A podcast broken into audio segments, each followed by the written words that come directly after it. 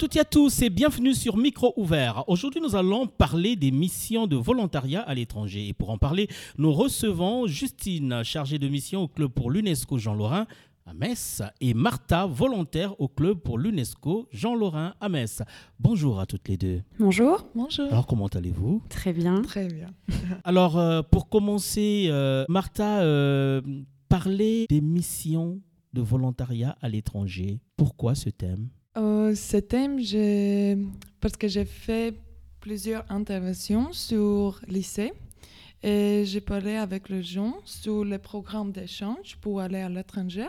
Et j'ai vu que personne, ils ne savaient pas trop, ils n'avaient pas de, trop d'informations sur ça. Ou ils avaient beaucoup de questions, mais par rapport à ma expérience, ils m'ont demandé si j'avais peur, si j'étais très indépendant que je suis partie. Et euh, une, les questions très humaines, on a toujours beaucoup de questions, mais parfois des personnes où tu rép- euh, demander, voilà. Et c'est pourquoi j'avais cette petite idée pour exprimer mon expérience. Voilà. Ok, et on va en parler dans le corps de cette émission. Alors, Justine, euh, volontariat à l'étranger. Déjà, d'entrée de jeu, qu'est-ce que c'est exactement? Euh, alors le volontariat à l'étranger, donc c'est le fait de partir euh, à l'étranger dans une mission de volontariat, donc qui généralement peut se dérouler dans une association, euh, dans une école ou une ONG. Et donc c'est partir plusieurs mois, euh, s'investir, réaliser une mission dans cette euh, structure. Donc ça peut être autour de la culture, ça peut être euh, dans le social, l'aide personnes âgées, personnes handicapées, ça peut être dans l'environnement.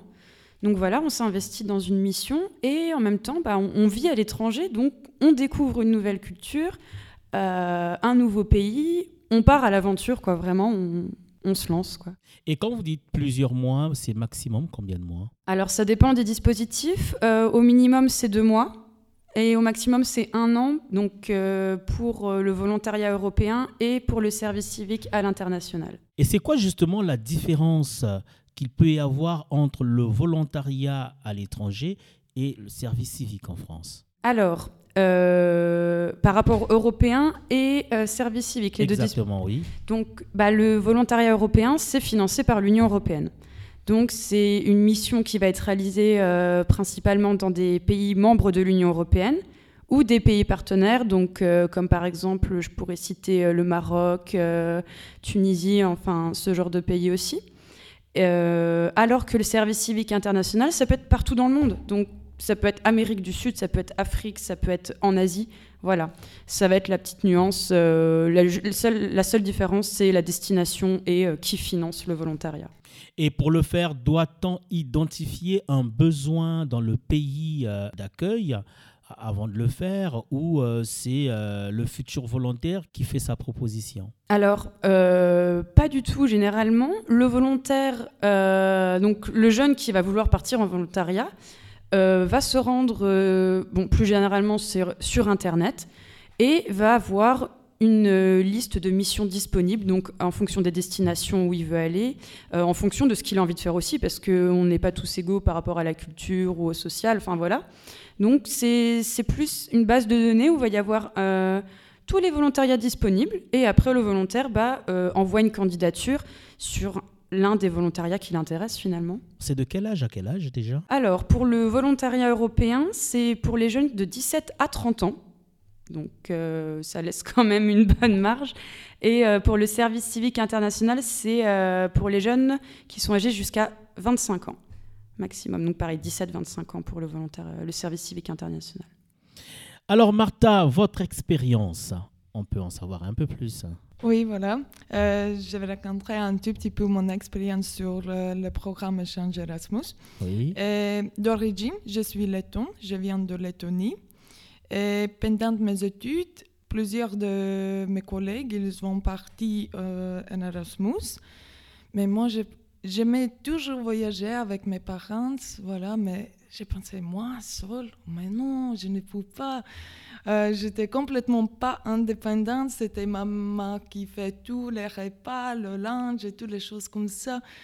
Et après, j'ai compris qu'il faut faire un bancompteur français, choses administratives. J'ai pensé que non, c'est pas pour moi, je ne peux pas, non, je pars, je pars. Mais mes parents, un peu me poussaient. Ils m'ont dit, Martha, il faut, parfois, il faut juste sortir de ta zone confort pour agrandir. Il faut agrandir. Et voilà, j'ai fait une demande pour faire Erasmus. J'étais acceptée il y a deux ans. Et c'était pour un semestre. Normalement, Erasmus, on peut faire une, deux semestres. Et c'était super. Euh, c'était à Pau, au sud-ouest euh, de la France.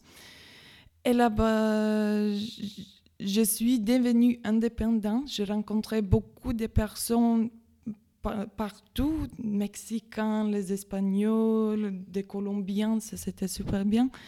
Et j'ai découvert tellement une culture, parce qu'une culture française, c'est quelque chose de très divers. Chaque région a quelque chose de particulier. Et ça, c'était super. Quand j'étais euh, dans le supermarché, j'ai vu le rayon de fromage, j'étais choquée. euh, chez nous, il y a, je sais pas, 5, 10 fromages différents, des choses comme ça, mais pas, je sais pas combien il y a, 1000, je sais pas. Beaucoup. On va dire ça comme ça. oui, voilà. Et la nourriture, c'est une, c'est aussi un euh, voyage avec la nourriture là-bas. Voilà. Et bien sûr, j'ai grandi soi-même et comme j'ai dit, j'étais aussi un petit ambassadrice de Lettonie. Je comptais beaucoup ma ville, euh, euh, mon pays, et parce que je, les gens ne comptent pas trop pays baltes, c'est, c'est comme ça.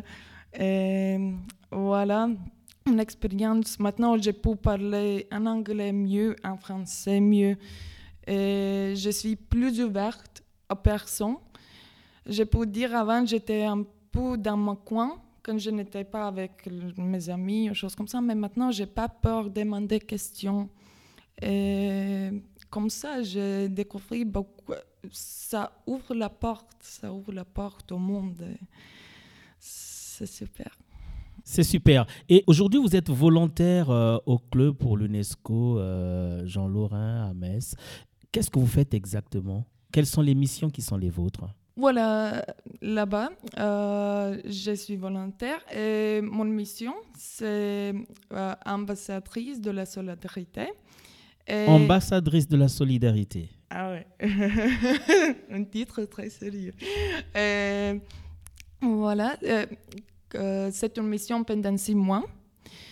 Et avec le on, notre valeurs sont la paix, l'éducation, la culture, la science. Et on participe à les événements qui ont valeur comme ça. Euh, on fait les ateliers cuisine avec les enfants. On fait l'animation euh, pour que les gens découvrent plus l'Europe. Et voilà, on fait des choses comme ça. Et c'est bien. Oui, c'est bien. On peut donner notre connaissance et ça, c'est le plus important, je crois. Et Justine, avez-vous déjà été à l'étranger? Euh, Oui, je suis partie à Rotterdam, aux Pays-Bas, pendant sept mois. Du coup, c'était dans le cadre du volontariat européen. Oui. Euh, je suis revenue il y a un mois. Voilà. Alors, avant de nous parler déjà de ce qu'a été euh, votre travail ou ce qu'ont été vos missions à Rotterdam. Comment est-ce que ça a commencé? Comment avez-vous élaboré votre, euh, je veux dire, votre demande euh, Qui vous a accompagné euh, pour que la réponse soit positive? Alors, c'était dans le cadre de mes études. Je veux réaliser un stage à la Ligue de l'enseignement à Nancy, du coup. Et bah, j'ai découvert ce qu'était la mobilité européenne, donc le fait de pouvoir partir à l'étranger, faire une mission de volontariat. Je ne connaissais pas du tout donc finalement, j'ai découvert ça euh, comme ça. Et je me suis dit, mais euh, c'est génial, il faut que je parte, il faut que je fasse quelque chose comme ça. Du coup, j'ai commencé à regarder euh, l'émission sur Internet. et bah, après, ma tutrice à la Ligue de l'enseignement m'a accompagnée pour créer mon CV, ma lettre de motivation, parce que bon, c'est à faire en anglais, mais dans ce cadre-là, il faut savoir qu'on est accompagné et qu'on n'est pas tout seul. Donc, elle m'a vraiment aidé. C'est à faire en anglais parce que vous avez porté le choix sur Rotterdam ou euh, parce qu'il fallait le faire Ou ça se fait Hmm. toujours en anglais? Non, ça se fait toujours en anglais parce que euh, on envoie directement la candidature à l'organisation du pays d'accueil. Donc ça peut être n'importe où. Donc le mieux c'est l'anglais parce que voilà, la c'est la langue que la- le plus de personnes peuvent pratiquer à l'étranger. Oui. Euh, donc voilà, c'est pour ça qu'on l'a fait euh, en anglais. Donc bah, suite à ça, j'ai envoyé plusieurs candidatures et puis euh, j'ai eu une réponse de mon association à Rotterdam qui m'a proposé un entretien Skype. Donc, Ah, Skype, carrément. oui, après il y a un entretien Skype, mais c'est pareil, euh, je l'ai préparé à l'avance, j'étais pas toute seule, donc ma tutrice m'a beaucoup aidée pour le préparer. Euh, bon, je l'ai fait j'ai fait l'entretien toute seule, mais dans certains cas, euh, une tierce personne peut être là pour traduire et aider, parce que ça peut des fois être un peu déstabilisant de se dire, je vais faire un entretien en anglais. Donc suite à ça, bah, ça s'est avéré positif. Et euh, début octobre, je suis partie à Rotterdam pour sept mois. Donc bah, je suis arrivée là-bas forcément hyper stressée, dans une ville que je connais pas, dans un pays que je connaissais pas du tout. Et euh, donc j'étais en colocation avec euh, deux Allemandes et un Espagnol. Donc je suis arrivée tout de suite, euh, bah, l'accueil super bien, ils ont été très chaleureux avec moi. vraiment, l'intégration, ça a été top. Et puis après, sur les missions, à Rotterdam, j'étais sur des missions d'accompagnement, beaucoup d'activités avec des personnes handicapées. Donc c'était du jardinage, par exemple, avec eux. Euh, je faisais des ateliers cuisine avec eux aussi. Donc après, je mangeais avec eux le soir. Euh, ça pouvait être des activités plus ludiques, des jeux de société, euh, des moments un peu plus sportifs. Enfin voilà, c'était vraiment à la carte et je choisissais les activités qui me plaisaient. Et après, tout le long de mon volontariat, bah voilà, j'ai réalisé ces activités avec ces personnes. Et c'est là-bas que vous avez appris à parler anglais ou euh, vous parlez déjà anglais avant d'y aller? Euh, je parlais un tout petit peu anglais, mais c'était euh, l'anglais que j'ai appris au collège-lycée, donc que j'avais pas pratiqué tout au long de mes études. Donc Genre you, am, je sais pas quoi. Voilà, vraiment un anglais un peu basique. Donc j'étais quand même super stressée avant de partir. Je me disais, mais je vais jamais réussir à pouvoir communiquer avec les gens là-bas, quoi. Et bah finalement, après, une fois qu'on est sur place, eh ben, on trouve d'autres moyens de communication. Au début, euh, bon, Google Traduction m'a beaucoup aidé. Mais après, je veux dire, euh, j'étais avec d'autres volontaires, ils, ils avaient aussi ce problème-là. Donc au début, bah voilà, on s'entraide, euh, on se fait comprendre autrement. Et puis finalement, le fait d'être tout le temps euh, obligé de pratiquer cette langue tous les jours, finalement, parce que j'ai pas vraiment pu parler français là-bas, et bah ça arrive très très très rapidement. Au bout d'un mois, euh, j'arrivais à, me faire comprendre et à pouvoir converser en anglais. euh, avec quelques difficultés, mais voilà, au bout de deux, trois mois, c'était vraiment très fluide et voilà. Donc la langue, il faut pas se dire que c'est une barrière parce que ce n'est pas une du tout. Au final, euh, il y a un tutorat aussi qui est prodigué sur place là-bas, donc voilà, on n'est pas tout seul par rapport à la langue. Quand on est euh, volontaire en France, ça se passe bien. euh, quel intérêt a-t-il euh, de vouloir le faire à l'étranger? Bah, en France, euh, quand on fait un volontariat en France, après, on, on connaît son pays, on, on connaît la culture. Donc, l'intérêt, c'est vraiment d'aller bah, explorer un autre pays, euh, voir la culture là-bas, euh, voyager aussi, parce que il y a tellement de choses à voir partout et on n'y pense pas forcément, alors que quand on est sur place là-bas, euh, à l'étranger, c'est vraiment quelque chose de différent à découvrir. Donc, c'est vraiment une immersion dans une autre culture, rencontrer de nouvelles personnes, parce que les volontaires qui étaient avec moi là-bas, euh, aujourd'hui, c'est des amis, quoi. Donc, je sais que j'ai des amis en Espagne, j'ai des amis en Allemagne, et ça, c'est vraiment... Et aux Pays-Bas aussi, maintenant. Donc ça, c'est vraiment euh, une belle opportunité. Puis juste se rendre compte que... Parce qu'on pense beaucoup aux différences qu'on a avec les autres pays, mais finalement, le plus... euh, ce qui marque le plus, c'est les points communs qu'on a avec, euh, avec ces autres pays européens. Quoi. Et c'est ça qui est, vraiment, qui est vraiment intéressant. Et tous les volontaires qui étaient en colocation avec vous euh, et- étaient tous venus de l'étranger. Oui, bah oui, oui. Du coup, les... j'avais euh, une qui habite à Cologne en Allemagne, une autre qui venait de Berlin. Euh, du coup, l'espagnol venait de à côté de Madrid en Espagne. Donc, pareil, ils sont arrivés là, comme moi, voilà, sans vraiment savoir ce qui allait les, attendre. Et puis bah, finalement, on a eu une belle expérience tous ensemble et c'était vraiment chouette. Avant euh, de nous dire comment vous entendez accompagner euh, euh, les personnes qui pourraient être intéressées effectivement à réaliser ce genre de mission à l'étranger, on va passer la parole à, à, Martha. Martha, vous êtes en France, vous êtes au club pour l'UNESCO Jean Lorrain où vous réalisez vos missions et vous ne l'aviez jamais fait avant de venir en France. oui, j'étais avant, mais c'était juste petit voyage touristique. Je n'avais pas vu avant le programme échange euh, et aussi service civique. Je n'ai pas vu cette chose mauvaise, vous savez. Euh, et aussi, j'ai découvert plus de culture. Par, exemple, euh, c'est le premier pays, j'ai vu quand il y a pause de déjeuner pendant deux heures. Euh, c'est quelque chose d'incroyable. et aussi que plusieurs euh, entreprises administratives comme la poste, la banque se fermaient pendant midi. Et voilà, c'était très bizarre pour moi. Et j'ai remarqué aussi que pour vous, euh, en France, la manger, c'est comme religion il y a au début il y a apéro, après le plat, après le fromage, après le dessert. Et oui, c'est comme petit rituel, et choses comme ça. C'est très intéressant. Et avec euh, chaque repas, il y a différentes boissons. C'est complètement différent en Lettonie. Et vous avez également euh, découvert les fromages français. Ah oui, oui, oui, bien sûr. Et, et le camembert, ça vous intéresse? Vous aimez bien? Ah oui, oui, oui. Mais camembert, c'est maintenant pour moi c'est quelque chose de simple. J'aime plus découvrir quelque plus une, pas unique, mais pas si courante, je sais pas. Oui, c'est intéressant. C'est très intéressant. vous en parlez également dans votre réseau à d'autres personnes, à vos camarades, vos amis? Vous les encouragez à être volontaires euh? Oui, j'essaie. J'essaie de dire qu'il faut euh, aller à l'étranger. Et voilà, mais c'est toujours, ils ont peur. Ils ont peur de quitter les parents. Ils ont peur de ne parler anglais. Et ça, c'est le plusieurs. Et voilà, j'essaie d'encourager. Et aussi, ils pensent que c'est très difficile faire tous les documents et toutes les choses administratives. Oui, c'est c'est pas difficile, mais ça prend un tout petit peu de temps. Mais après, on va apprécier beaucoup, beaucoup. Voilà. J'essaie, oui, encourager. ok.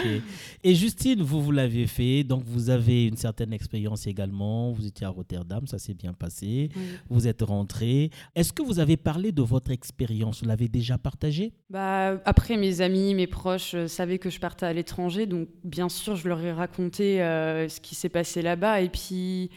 Et puis voilà, parce que c'était une expérience euh, incroyable et euh, si c'était à refaire demain, bah, je le refais tout de suite. Est-ce hein. qu'on peut le refaire? Non, ça c'est le seul petit hic. Alors, ce qu'il est possible de faire, c'est un volontariat européen et un service civique international. Parce que comme c'est deux euh, dispositifs différents, l'un est financé par l'Union européenne et l'autre par l'État français, il est possible de faire les deux, mais pas deux fois un volontariat européen et pas deux fois un service civique euh, international. Il y a des auditeurs qui vous écoutent, euh, qui sont peut-être intéressés, qui se disent tiens, euh, je veux bien, moi également, essayer, peut-être que ça va marcher. Par où il faut commencer? Alors, par où il faut commencer? Aller sur Internet, sur le site. donc, par exemple, si on commence déjà juste sur Internet pour un volontariat européen, il faut se rendre sur ce qui s'appelle le Corps européen de solidarité. Donc, c'est le dispositif de l'Union européenne qui va proposer les volontariats euh, en Europe. Et euh, pour le service civique international, bah, c'est le site internet euh, du service civique, donc sur l'onglet international. Et puis bah, là, c'est pareil, il y a toutes les missions. Ou alors, nous, le Club pour l'UNESCO Jean-Laurent Metz, on accompagne les jeunes qui souhaitent euh, s'investir dans une mission comme ça à l'international ou en Europe. Donc le mieux, c'est peut-être encore de juste nous contacter euh, sur notre page Facebook ou par mail ou par téléphone, de venir nous rencontrer. Et puis là, on peut parler un petit peu bah, des attentes du jeune, euh, ce qu'il a envie de faire, dans quelle durée, quel genre de mission, ou juste pour avoir quelques infos, puis après y réfléchir finalement. Donc, ouais. Et est-ce que des personnes à mobilité réduite sont également concernés Oui, Oui, par oui, ce genre de... il existe. euh, alors c'est précisé, mais euh, certaines missions sont ouvertes aux personnes à mobilité réduite. Donc ça, c'est quand même euh, l'intérêt de, ce- de ces missions de volontariat, c'est que la mobilité finalement n'est pas un frein pour aller à l'étranger, au contraire. Et d'autant plus que certaines organisations privées euh, vont euh, plus facilement accueillir des personnes à mobilité réduite euh, que d'autres organisations. Donc ça, c'est quand même euh, un bon point. Vous avez apporté votre savoir à Rotterdam, vous avez également appris beaucoup de choses. Est-ce que ça peut vous servir toutes les notions acquises? Ah bah bien sûr, Euh, rien que pour l'anglais par exemple. Bon, je vais pas dire aujourd'hui que je suis vraiment bilingue, mais bah voilà, j'arrive à tenir une conversation en anglais sans problème. Euh, et puis juste le fait de se dire bah voilà, je pars de, même si ça fait un peu peur au début de se dire ok, je vais partir de chez moi, de mon quartier, de mes amis, de ma famille. Mais finalement, on, gagne beaucoup en autonomie, en indépendance, euh, en ouverture d'esprit, euh, en curiosité. Donc c'est plein de choses après qui servent finalement euh, plus tard dans sa vie. Et aussi, petite particularité, c'est qu'aujourd'hui, il faut pas se le cacher, les employeurs sont beaucoup plus sensibles au parcours des jeunes. Et un jeune qui aura eu une expérience à l'étranger, bah, ça montre qu'il aura dépassé ses peurs, qu'il sera autonome. Donc c'est quand même euh, quelque chose qui va beaucoup être mis en valeur et qui va servir. Donc vous encouragez les jeunes à le faire. Ah mais aujourd'hui, si j'ai un truc à dire, c'est euh, il faut que tous les jeunes réalisent une mission euh, à l'étranger, que ce soit du volontariat ou euh, dans le cadre d'Erasmus, partir faire un stage à l'étranger pendant ses études. Oui. Après, même si c'est pas longtemps, si c'est deux mois, mais c'est déjà deux mois. C'est déjà de moi, oui. Et à petite précision, parce qu'on n'en a pas du tout parlé, c'est que pour ces missions de volontariat, euh, financièrement au niveau budget, c'est pris en charge euh, par l'État français et euh, par l'Union européenne. Donc pour mon cas, mon trajet aller-retour à Rotterdam, j'ai rien payé. Votre séjour. Mon séjour là-bas, mon appartement, il était loué par l'association à Rotterdam, donc j'ai rien payé. Et j'avais 300 euros euh, par mois pour manger et d'argent de poche, donc ce qui laisse quand même quelques possibilités euh, Ouais. derrière, quoi. Donc si les jeunes se disent ah ouais mais c'est pas pour moi, j'ai pas d'argent ou mes parents n'auront pas d'argent pour euh, financer ce volontariat, mais il n'y a pas besoin, il y a pas besoin, c'est financé. Donc pareil à ce niveau-là, faut pas faut pas se dire que l'argent va être une barrière. Ok. Alors, euh, nous sommes pratiquement au terme de notre émission, mais à vous deux, je pose la même question. Euh, vous avez parlé des pages positives hein, de volontariat. Y a-t-il des difficultés parfois, Martha? Oui. Vous rencontrez parfois des difficultés dans le cadre de vos missions? Oui, bien sûr. Au début, il y a beaucoup de mal de paye pour moi. J'ai vraiment manqué ma famille, mes amis, nourriture. voilà. Ça, Ouais, parce que vous, vous êtes loin de votre pays euh, Voilà, c'est euh, ça. d'origine et euh, là, vous êtes confronté à une autre culture. euh, C'est ça. Et aussi la langue, ça m'a manqué. Juste parler en letton, oui. juste ma langue. Et parfois, euh, oui, ma- mes émotions, c'était un petit vague. Mhm. J'étais au bas, mais à la, la proche, lendemain, j'étais déjà au top. C'est juste une, deux journées que je me sentis un tout petit peu mal, mais après, j'ai compris dans ma tête, mais Martha, attends, tu as cette chance, tu as cette option, il faut profiter. Et voilà, il faut juste travailler avec soi-même parce que c'est juste dans la tête quelques pensées négatives et c'est tout. Et quoi d'autre? Un tout petit peu, oui, avec les choses administratives, ça c'était dur. Mais peut-être aussi parce que c'était la première fois dans ma vie quand j'ai fait quelque chose comme ça. Aujourd'hui, en sus de votre euh, langue première, euh, vous parlez français. euh, J'essaye. euh, on vous comprend bien. C'est aussi euh, un point très positif hein, du volontariat hein, à Oui, l'étranger. Et, et vous, Justine? Ouais, bah, ça va être un peu comme Martha, euh, le manque euh, de son pays, parce qu'on est quand même dans un endroit au début qu'on ne connaissait pas, donc voilà. Euh, ouais, qu'est-ce qu'il y avait d'autre aussi? Bon, au début, un peu la langue. C'est, ça peut être très frustrant de, vouloir dire quelque chose et de pas trouver les mots, de pas savoir comment l'exprimer. Donc ça, au début, c'est, euh, c'est, ouais, c'est assez difficile. Et puis, bah, ouais, la sensation peut-être au début d'être un peu perdu parce qu'on arrive dans une ville qu'on connaît pas, dans un pays qu'on connaît pas forcément. Donc, ça peut être un peu difficile. Mais ça va être des petites choses comme ça qui vont arriver de temps en temps, ou au début beaucoup, mais finalement, après, euh, on oublie, on oublie tout ça et voilà. C'est vraiment un beau moment à vivre. Ok. Alors, euh, quels sont les contacts téléphoniques euh, par lesquels on peut joindre le club pour l'UNESCO Jean Lorrain euh, Il y aurait peut-être des auditeurs, des jeunes qui, qui s'intéresseraient à, au volontariat à l'étranger. Ça parle bien, je pense. Euh, oui, alors par téléphone, euh, donc là, on, va bientôt mettre en place des permanences au bureau du club pour l'UNESCO. Donc on se trouve 3 euh, rue des Trinitaires à Metz. Oui. Donc on communiquera les horaires d'ouverture sur notre page Facebook. Mais donc par téléphone, vous, vous pouvez nous joindre au 09 84 44 11 46. Euh, donc si vous ne répond pas, vous pouvez laisser un message ou, juste rappeler plus tard.